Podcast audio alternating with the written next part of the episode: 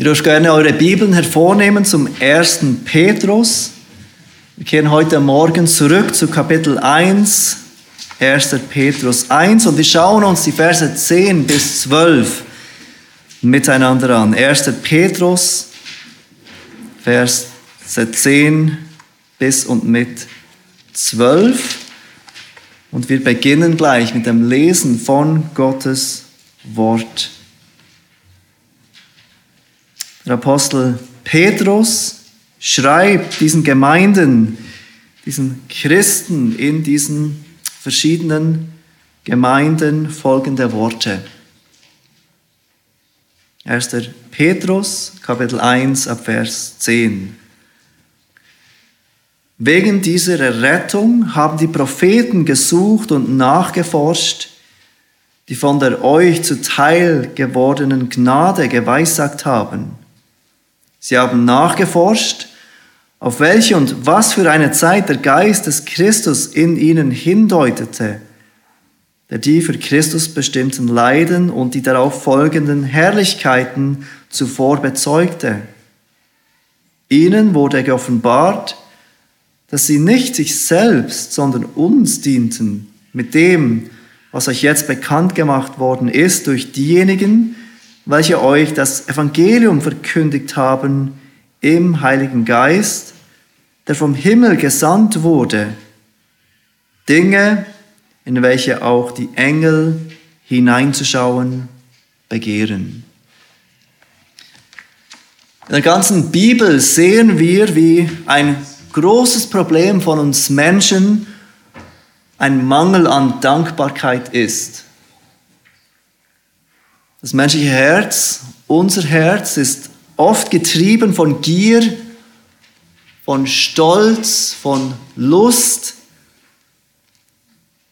Und hinter diesen Dingen steckt oft eine Undankbarkeit. Ich will etwas, das ich nicht habe. Ich muss etwas haben, das mir nicht gehört. Oder ich will mehr von dem, was ich habe, anstatt Dankbarkeit für das, was ich bereits habe. Auch Paulus im Römer 1, diesen wunderbaren Römerbrief, fängt an mit dem Zustand des Menschen. Er beschreibt diesen Zustand des gefallenen Menschen und er beschreibt, dass dieser gefallene Mensch Gott verdrängt, dass er weiß zwar, es gibt einen Gott, es ist ganz offensichtlich, wenn wir die Schöpfung anschauen, dass es einen Gott gibt, aber wir Menschen, der natürlich gefallene Mensch verdrängt das Wissen um Gott und will nicht wahrhaben, dass es einen Gott gibt. Und dann beschreibt er und klagt den Menschen an mit den folgenden Worten, denn obgleich sie Gott erkannten, alle Menschen, haben sie ihn doch nicht als Gott geehrt und ihm nicht gedankt. Unser Herz, das menschliche Herz, ist nicht dazu geneigt, dankbar zu sein. Es ist nicht natürlich für uns, Dankbarkeit auszudrücken, genug zu haben und dankbar zu sein für das, was wir haben. Und dieses Problem der Undankbarkeit ist nicht nur ein Problem für Nichtchristen, sondern auch für uns Christen.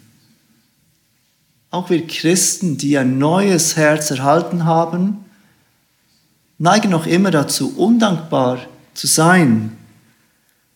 Im Epheser 5 als Paulus erwähnt, wie wir als Christen nicht mehr wandeln sollen, er sagt dort, Unzucht aber und alle Unreinheit oder Habsucht soll nicht einmal bei euch erwähnt werden, wie es Heiligen geziemt, auch nicht Schändlichkeit oder albernes Geschwätz oder Witzeleien, die sich nicht gehören, und dann sagt er, sondern vielmehr Danksagung. Paulus sieht, dass diese Danksagung, diese Dankbarkeit, sich daran zu erinnern, was wir haben und dafür dankbar zu sein, dass dies ein Gegenmittel ist für all diese Sünden, die er vorher aufzählt.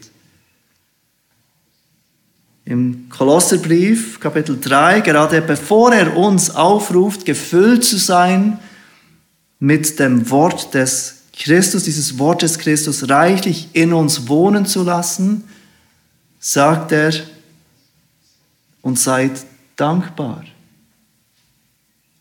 Er ruft uns, er ruft die Gemeinde auf, dankbar zu sein, weil er eben erkennt, dass diese Dankbarkeit nicht natürlich für uns ist. Es ist nicht das, was einfach so, wenn wir uns keine Gedanken machen, aus unserem Herz entspringt, auch für uns Christen nicht. Im 1. Thessalonicher 5, Vers 18 schreibt Paulus, seid in allem dankbar, in jeder Situation, egal wo ihr euch wiederfindet, egal wie nicht ideal euer Leben und eure Umstände sind, seid in allem dankbar, denn das ist der Wille Gottes in Christus Jesus für euch. Gottes Wille für dich ist Dankbarkeit, dankbar zu sein.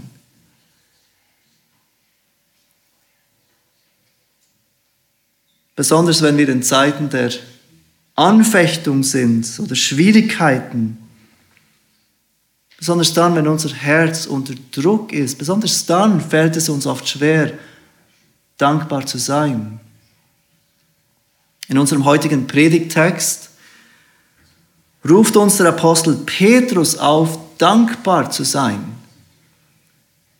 Wenn ihr diesen Vers, diese drei Verse gelesen habt, dann merkt ihr, er spricht nicht direkt davon, dankbar zu sein. Er sagt nirgends direkt, seid dankbar.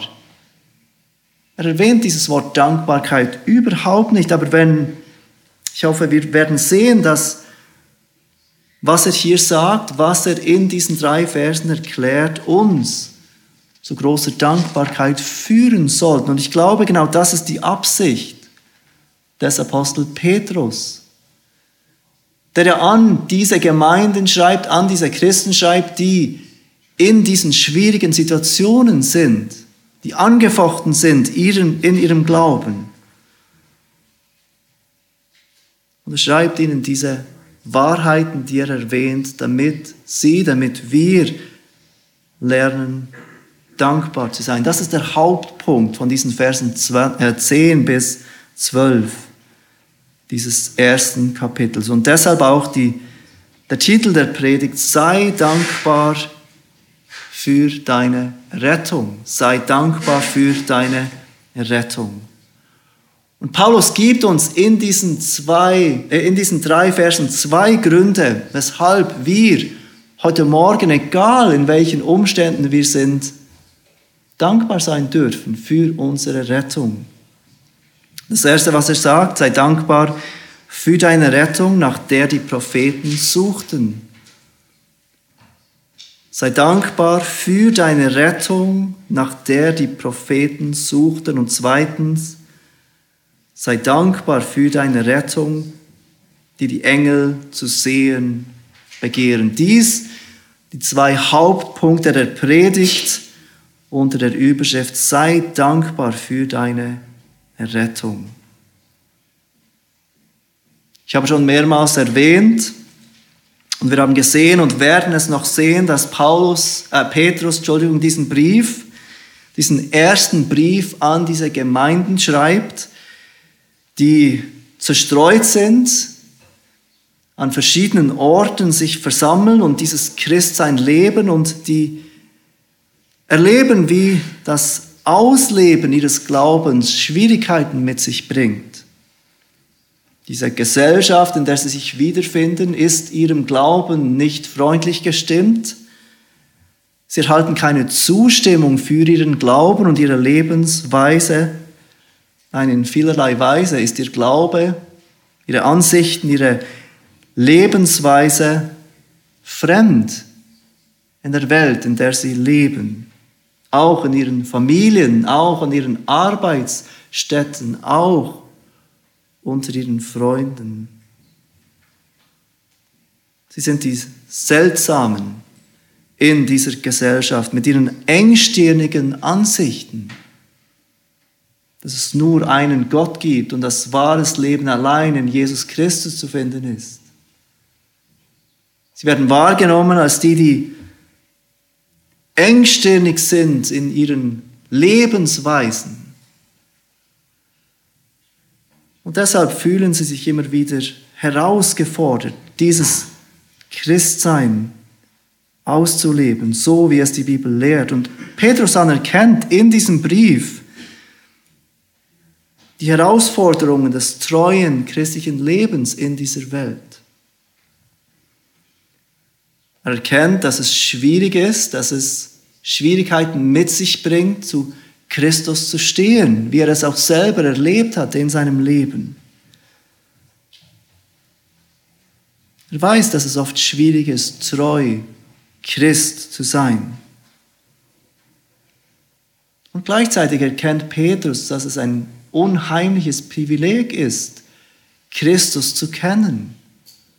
Christ zu sein, als Christ zu leben, dass es ein unglaublich großes Privileg ist, Menschen des Kreuzes zu sein.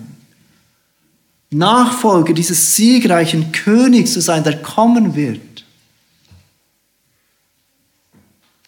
Und deshalb, trotz all den Schwierigkeiten, die das Leben als Christ mit sich bringen, malt uns Petrus kein düsteres, finsteres Bild des Christseins, sondern ein Bild voller Freude und Hoffnung. Und Petrus will uns in diesem Abschnitt heute Morgen ohne unsere Schwierigkeiten und unsere Herausforderungen zu verneinen. Er will uns zu Freude und Dankbarkeit aufrufen in diesem Wandel, in dem wir uns befinden. Er bezieht sich im Vers 10 auf diese Rettung, die er gerade eben erklärt hat und erwähnt hat in den Versen 3 bis 9. Ich will uns kurz in Erinnerung rufen, was er dort alles aufführt in diesen vollgepackten Versen, in den Versen 3 bis 5. Gab er uns drei Gründe, weshalb wir Gott loben können, auch in schwierigen Zeiten. Gott hat uns zu einer lebendigen Hoffnung wiedergeboren, sagt er dort. Gott hat uns zu einem unvergänglichen, unbefleckten und unverwelklichen Erbe wiedergeboren. Und Gott hat uns zu einem sicheren Heil wiedergeboren, das für uns aufbewahrt wird im Himmel, das bereit liegt für uns, auf das wir uns freuen dürfen. In den Versen 6 bis 9 gab er uns Gründe, weshalb wir uns freuen können, auch inmitten von Leid. Und er sagte dort, du kannst dich freuen trotz der Realität des Leidens. Er spricht dieses Leiden nie klein, es ist eine Realität in diesem Leben. Du kannst dich freuen wegen dem Ziel deines Leidens, dieser Leiden, die wir durchmachen, bringen etwas Gutes hervor in uns und du kannst dich freuen wegen dem Ende deines Leidens, weil all diese Leiden, die wir jetzt als Christen in dieser Welt erleiden, kurz sind. Im Vergleich zu diesen wunderbaren Ewigkeit bei Gott. Und Petrus geht jetzt weiter und er erkennt als dieser gute Pastor, dass wir als Christen auch im Angesicht dieser Wahrheiten, dieser wunderbaren Wahrheit, in der Gefahr stehen, wenn wir uns in Schwierigkeiten wiederfinden, undankbar zu werden. Und so ruft uns Petrus auf, heute Morgen dankbar zu sein, ganz egal in welchen Umständen wir sind. Sei dankbar nicht für die Umstände, die ideal sind. Sei dankbar nicht für dein Leben, das perfekt läuft, sondern sei dankbar für deine Errettung. Und als erstes erwähnt er die Propheten. Und es bringt uns zu diesem ersten Punkt. Sei dankbar für deine Rettung, nach der die Propheten suchten. Dieser Punkt erstreckt sich von Vers 10 bis zum ersten Teil von Vers 12. Und Paulus, äh, Petrus spricht hier von den Propheten des Alten Testamentes. Diese Botschafter, die Gott berufen hat während der Zeit des Alten Testamentes. Diese Menschen, denen Gott sich offenbart hat auf ganz besondere Weise. So wie er sich den meisten Menschen nie offenbarte. Spricht von diesen Menschen, die Gottes Kraft erfuhren und denen Gott begegnete wie kaum anderen Menschen. Und wir sollten Petrus auf keinen Fall so verstehen, wenn er von dem Suchen spricht, dass die Propheten des Alten Testamentes oder auch die Gläubigen des Alten Testamentes nicht aus Gottes Gnade gerettet wurden. Das ist völlig klar. Auch die Propheten, auch die Gläubigen des Alten Testamentes wurden allein aus Gottes Gnade gerettet. Sie glaubten an die Versprechen Gottes. Sie glaubten an das, was Gott ihnen offenbarte. Sie glaubten nach ihrem Verständnis damals. Auch sie wurden niemals durch Opfer, Tieropfer oder Werke gerettet. Auch sie erlebten diese Gnade wirklich. Aber vieles blieb ihnen verborgen. Vieles war ihnen nicht offenbar, wie es uns heute offenbart ist. Deshalb schreibt Petrus im Vers 10, wegen dieser Rettung, die wir heute erfahren dürfen, diese Rettung, die er gerade in den Versen 3 bis 9 beschrieben hatte, haben die Propheten gesucht und nachgeforscht, die von der euch zuteil gewordenen Gnade geweissagt haben. Auch sie wurden aus Gnade errettet und trotzdem war ihr Verständnis nicht wie unser Verständnis heute. Sie erfuhren nicht all das, was wir im Neuen Testament offenbart haben.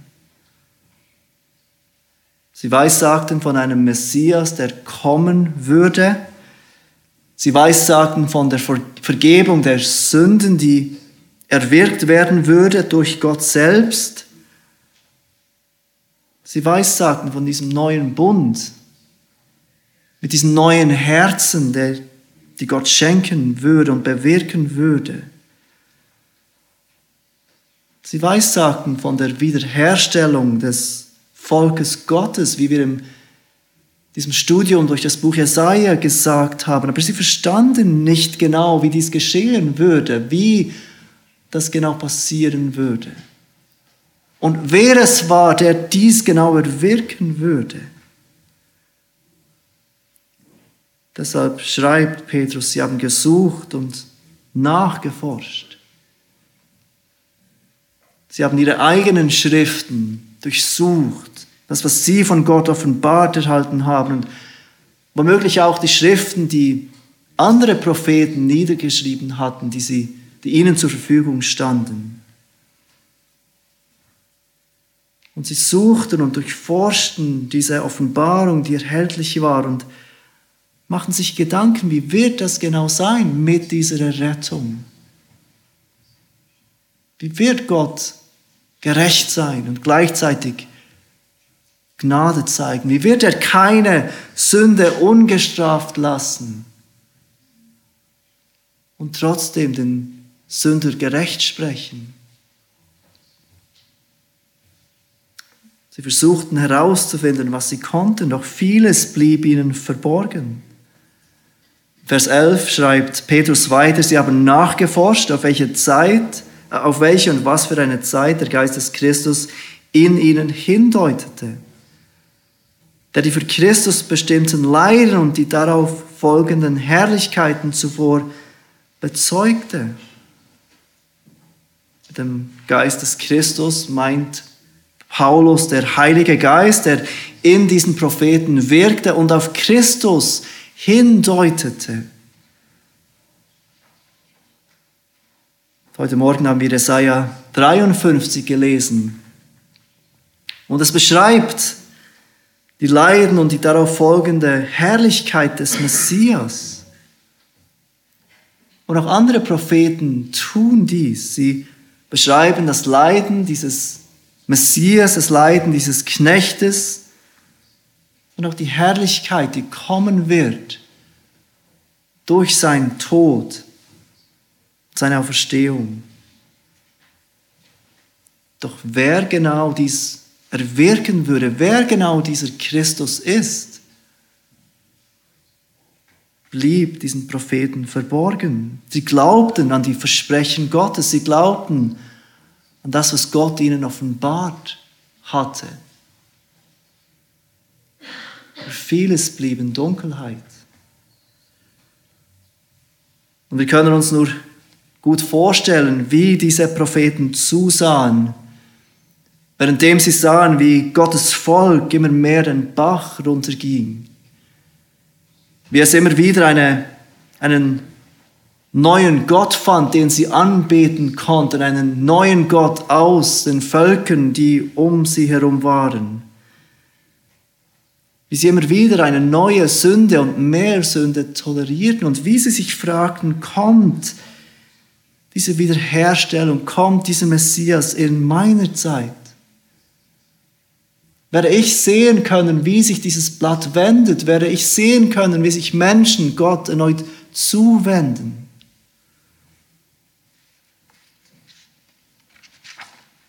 Wie sehr hätten sich diese Propheten mehr Offenbarung gewünscht. Wie sehr hätten sie sich gewünscht zu sehen und zu erleben, dass sich diese Prophezeiungen, die sie Gottes Volk gaben, erfüllten. Aber es blieb ihnen verwehrt bis zum Tag Johannes des Täufer. Keiner der Propheten sah, dass wie das, was sie angekündigt hatten, in diesem Messias erfüllt wurde.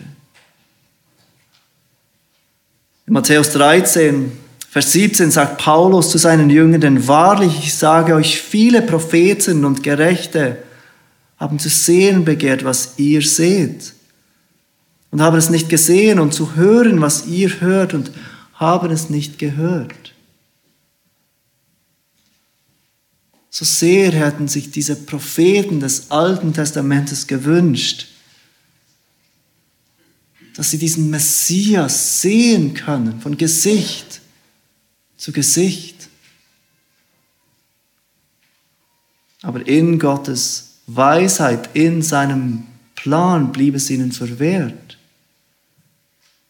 Und sie sahen nicht die Erfüllung von dem, was sie glaubten, auf das, was sie hofften. Auch in der Geschichte von Simeon, wir haben das an Weihnachten angeschaut, sehen wir diese Erwartung, den Messias doch sehen zu dürfen.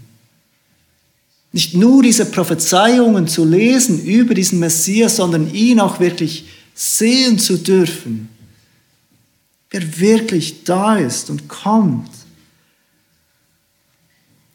Diese Geschichte von Simeon ist uns in Lukas 2 beschrieben. Jesus kommt in den Tempel und er stößt dort auf diesen Simeon, der wartet, wahrscheinlich seit längerer Zeit auf diesen Messias, wartet, weil ihn der Heilige Geist offenbart hat, dass er ihn sehen wird. Und dann sehen wir und lesen wir von dieser Reaktion dieses treuen, Menschen, Simeons, der geduldig wartet, als er Jesus endlich sieht. Und sagt, nun Herr, entlässt du deinen Knecht in Frieden nach deinem Wort, denn meine Augen haben dein Heil gesehen, das du vor allen Völkern bereitet hast, ein Licht zur Offenbarung für die Heiden und zur Verherrlichung deines Volkes Israel.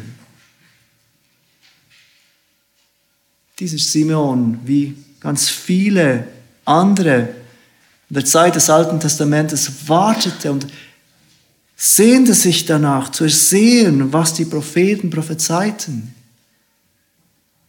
Diesen kommenden Messias zu sehen und zu erleben, wie Gott dieses angekündigte Werk des Heiles ausführen wird. In Johannes 1, Kapitel 14 schreibt Johannes über Jesus und das Wort wurde Fleisch und wohnte unter uns und wir sahen seine Herrlichkeit. Eine Herrlichkeit als des Eingeborenen vom Vater, voller Gnade und Wahrheit. Die Propheten des Alten Testamentes, trotz all der Offenbarung, die sie erhielten, trotz der Wunder und trotz der Kraft von Gott, die sie erlebten, forschen nach wegen dieser Errettung, die uns in den Schriften des Neuen Testamentes offenbart ist. Mit Johannes können wir sagen, wir sehen in den Schriften des Neuen Testamentes diese Herrlichkeit von Jesus. Er ist uns nicht länger verborgen. Wir dürfen ihn erkennen, diesen Gott, Menschen, der vollkommen gerecht war, der vollkommen gehorsam war und in seiner Liebe und Geduld sein Leben hingibt für rebellische Menschen wie uns. Deshalb, so ruft uns Petrus auf in diesem ersten Punkt, sei dankbar für deine Rettung, nach der die Propheten suchten. Das ist der erste Grund. Da kommt er zu einem zweiten Grund. Sei dankbar für deine Rettung, die die Engel zu sehen begehren. Petrus sagt dies ganz am Ende von Vers 12 und er bezieht sich dann damit auf das, was er zwischendrin sagt, zwischen diesen Propheten, die er erwähnt, und den Engeln. Ganz am Ende von Vers 12, Dinge, in welche auch die Engel hineinzuschauen begehren. Und da sehen wir den zweiten Grund, weshalb wir heute Morgen dankbar sein dürfen und sollen für unsere Rettung. Denn sogar die Engel begehren zu sehen, was wir erleben dürfen durch unsere Rettung. Das Wort Begehren beschreibt ein starkes Verlangen. Johannes Calvin übersetzt es mit einem brennenden Verlangen oder vor Verlangen nach etwas zu brennen. Und die Zeitform, die Petrus hier braucht, beschreibt ein andauerndes Verlangen. Er beschreibt, dass diese Engel andauernd begehren, ein andauernd starkes Verlangen haben, diese Rettung zu sehen. Das Wort begehren kann gut oder böse sein, je nachdem, was man begehrt. Und es ist das gleiche Wort, das Jesus braucht, wenn er davon spricht, dass wenn jemand eine Frau ansieht, um sie zu begehren, er in seinem Herzen schon Ehebruch begangen hat. Dieses Begehren in unseren Herzen, das wir alle kennen. Dieses etwas haben wollen, so sehr. Es wird auch gebraucht in der Geschichte des verlorenen Sohnes. Der verlorene Sohn, der das Haus seines Vaters verlässt, um die Welt zu genießen. Er erhält seinen Erbbesitz und er verschleudert diesen Erbbesitz, weil er ausschweifend lebt. Und dann kommt diese gewaltige Hungersnot. Und dieser Sohn, dieser Mann, kein Geld mehr, kein Essen mehr, das Essen ist knapp, diese gewaltige Hungersnot kommt übers Land und er fängt an, Mangel zu erleiden. Und Lukas beschreibt, wie dieser Mann begehrte, seinen Bauch zu füllen. Er hatte dieses starke Verlangen, wieder einmal richtig zu essen und so, dass er sogar bereit ist, Schweinefutter zu essen. Und Petrus braucht genau dieses gleiche Wort, dieses Begehren, dieses Verlangen. um diese Engel zu beschreiben. Petrus beschreibt, wie auch die heiligen Engel dieses starke Verlangen spüren und uns ist klar, dieses Verlangen ist nicht sündhaft, weil es die heiligen Engel sind, die dieses tiefe Verlangen spüren. Dieses tiefe Verlangen für diese Rettung, die wir heute erleben dürfen. Diese Engel begehren, hineinzuschauen in das, was wir durch Glauben an Christus im Blick auf das, was er uns offenbart hat, heute erleben dürfen. Wir wollen uns auch kurz Gedanken machen über dieses Wort hineinzuschauen, das Petrus braucht. Und ich glaube, das hilft uns, dass wir diese Aussage von Petrus noch etwas besser verstehen dürfen. Das Wort hineinzuschauen wird in den Evangelien gebraucht. Als Petrus zum Grab geht, nach der Auferstehung, er hört von Maria, dass Jesus auferstanden ist, dass das Grab leer ist und er geht zum Grab, um zu schauen, was ist da passiert. Und er steht vor dem Grab und Lukas berichtet uns, Petrus bückte sich und sah, nur die leinenen Tücher da liegen. Und dieses sich bücken, hineinbücken und hineinzuschauen, ist genau das Wort, das Petrus hier braucht, um dieses, diese Reaktion der Engel zu beschreiben. Im Johannesevangelium wird es übersetzt, er beugte sich hinein und sah die leinenen Tücher da liegen, ging jedoch nicht hinein. Und es ist, als ob Petrus uns hier vor Augen führen will, dass diese Engel ganz nahe bei der Rettung sind. Sie sehen diese Rettung von außen hin,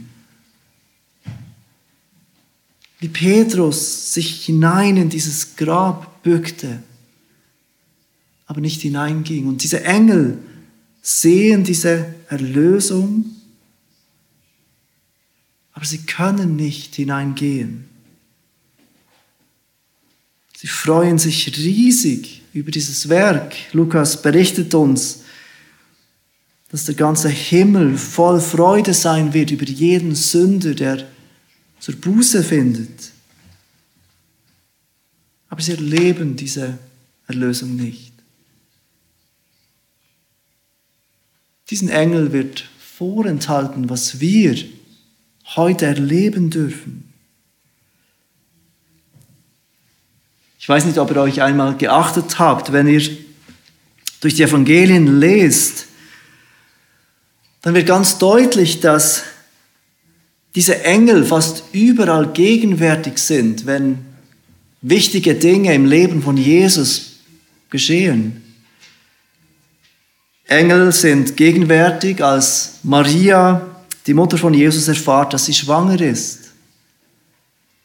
Engel sind gegenwärtig, als sie Jesus Geburt verkündigen, dass heute der Retter geboren ist. Engel sind gegenwärtig, währenddem Jesus, der sündlose Sohn Gottes, in der Wüste versucht wird.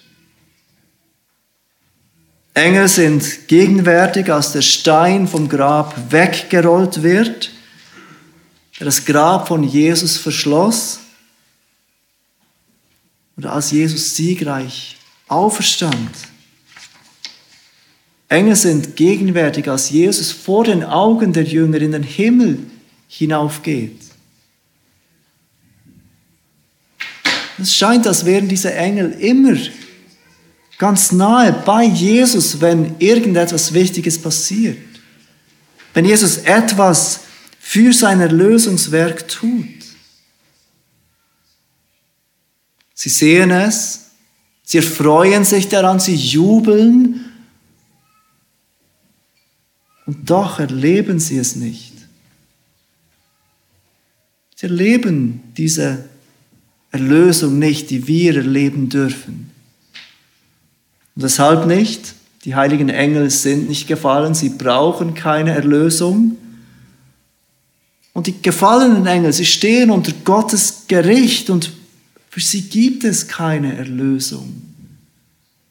Gott schickt keinen Erlöser für diese gefallenen Engel, sondern er bringt sich selbst Ehre, indem er diese gefallenen Engel für ihre Rebellion bestraft. Und so begehren sie zu erleben, was wir erleben dürfen. Sie haben dieses tiefe Verlangen, sie brennen vor Verlangen zu sehen, was wir sehen dürfen. Und ich glaube, das lehrt uns etwas über den Plan von Gott, weshalb er das alles überhaupt getan hat. Letzte Woche haben wir Christsein entdecken wieder angefangen mit einer neuen Gruppe. Und ganz am Anfang können die Teilnehmer eine Frage aufschreiben, eine Frage, die sie Gott stellen möchten, wenn sie wüssten, dass er ihnen Antwort geben würde. Und ein, eine Frage war, wenn Gott wusste, dass der erste Mensch oder die ersten Menschen sündigen würden. Und wenn Gott wusste von Anfang an, dass es ein Opfer brauchen würde für unsere Sünden. Und wenn Gott wüsste, dass er seinen Sohn senden müsste, um uns zu erlösen von unseren Sünden, weshalb tut er dies dann überhaupt? Weshalb all das? Weshalb die Schöpfung der Menschen? Weshalb die Möglichkeit, dass diese Menschen sündigen? Weshalb Jesus, der vor Grundlegung der Welt bestimmt wurde als Retter für sündhafte Menschen? Das ist wahrscheinlich eine Frage, die wir uns alle schon einmal gestellt haben. Weshalb all das, wenn Gott weiß und Gott vorherbestimmt? Ich glaube, diese Reaktion der Engel zeigt uns etwas von dieser Antwort, weshalb Gott all dies tut.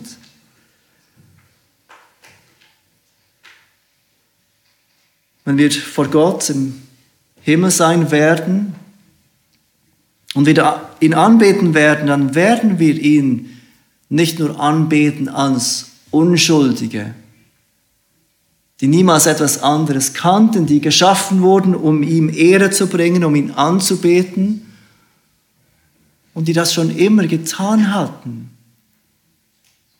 Und wenn wir einmal bei Gott im Himmel sein werden, dann werden wir ihn loben und verherrlichen als die, die einmal fern waren von ihm. Und die in seiner Gnade zu sich kommen ließ und Teil seiner Familie machte. Wir werden ihn loben und verherrlichen als die, die einmal Feinde Gottes waren, jetzt Söhne und Töchter sind. Als die, die einmal in beschmutzten Kleider vor Gott waren noch jetzt in feinen, reinen, glänzenden Kleidern Gott vor seinem Thron anbeten. Als die Erkauften des Lammes, die unsträflich dastehen vor diesem gerechten Richter, weil wir unsere Hoffnung nicht in unsere eigene Gerechtigkeit setzen, sondern in die Gerechtigkeit des einzigen Sohnes Gottes diese heiligen Engel, die Petrus hier beschreibt, sie erleben täglich Gottes Herrlichkeit. Sie leben in Gottes Gegenwart. Sie loben Gott für seine Gerechtigkeit und Gnade. Und es ist ganz sicher auch nicht so, dass diesen Engeln irgendetwas fehlen würde, wenn Petrus uns dies so beschreibt. Es ist nicht, dass diese Engel undankbar wären, weil ihnen etwas fehlt. Aber trotz der Herrlichkeit, die sie täglich erleben, zeigt uns die Reaktion der Engel, dass Gott seine Herrlichkeit doch auf eine, äh, auf eine besondere Art zeigt, wenn er Menschen errettet, die sündhaft sind. Er zeigt seine Herrlichkeit durch das Erlösungswerk von Jesus in uns auf eine Art und Weise, die das übersteigt, was die Engel erleben. Und die in diesen Engeln dieses starke Verlangen bewirkt, ich möchte mehr sehen davon. Ich möchte mehr sehen von dieser herrlichen Erlösung, die diese Menschen erleben dürfen. Vielleicht bist du heute Morgen hier und es geht dir wie diese Engel. Du hörst diese Dinge über die Errettung. Du erkennst etwas von dieser Herrlichkeit, dass dieser Sohn Gottes Mensch wird. Stirbt, aufersteht, Menschen für sich erlöst, aber du bist nicht Teil davon. Es geht dir gleich wie Petrus, der vor dem Grab steht, hineinschaut, aber nicht hineingeht, dann hör heute Morgen auf das, was Hebräer 4, 7 sagt. Heute, wenn ihr seine Stimme hört, so verstockt eure Herzen nicht, sondern glaub. Bekenne dein Unglauben vor Gott, denn Unglaube ist Sünde. Erkenne es als Sünde, bekenne es vor Gott und vertraue auf Jesus, den Sohn Gottes, der für Sünder starb und auferstand. Bruder und Schwester, wir dürfen heute diese Rettung erleben. Wir dürfen heute in den Seiten der Bibel lesen, wie sich diese Offenbarungen des Alten Testamentes erfüllten in Jesus. Wir dürfen heute eine Herrlichkeit erkennen, die Generationen vor uns verwehrt wurden.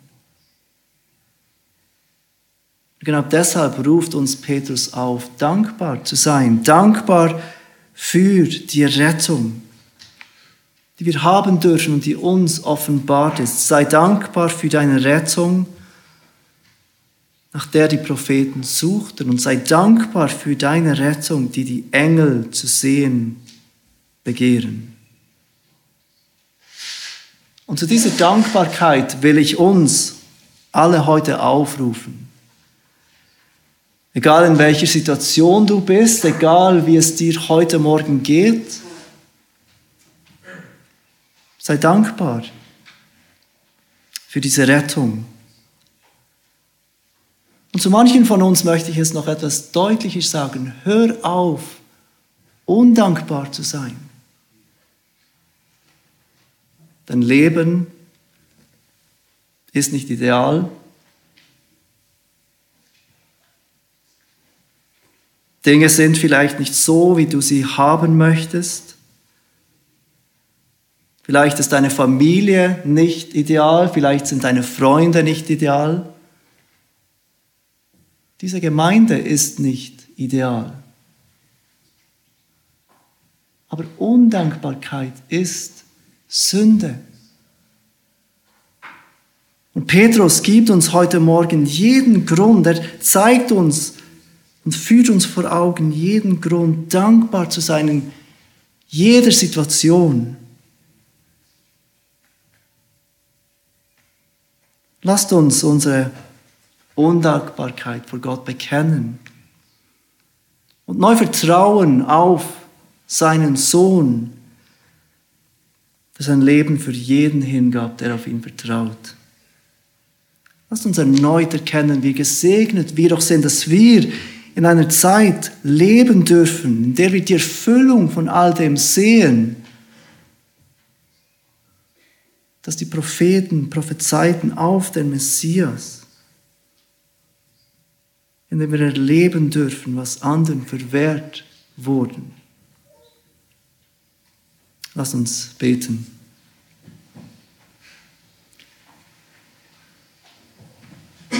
Vater, wir wollen dir danken heute Morgen für diese Errettung, die wir haben dürfen, die wir erleben dürfen. Für diese Errettung, die du uns offenbart hast in den Seiten des Neuen Testamentes. Und wir wollen dich um Vergebung bitten für Unglauben in unseren Herzen, dass wir, obwohl Jesus uns so deutlich offenbart wird, ihn immer noch ablehnen können. Bitte vergib uns und hilf uns, auf Jesus allein zu vertrauen. Wir wollen dich bitten um Vergebung für Unglauben in unseren Herzen und für Undankbarkeit, die so oft unser Reden und Handeln bestimmt. Hilf uns von neuem dankbar zu sein. Mit David beten wir, gib mir wieder Freude an deinem Heil und stärke mich mit einem willigen Geist. Amen.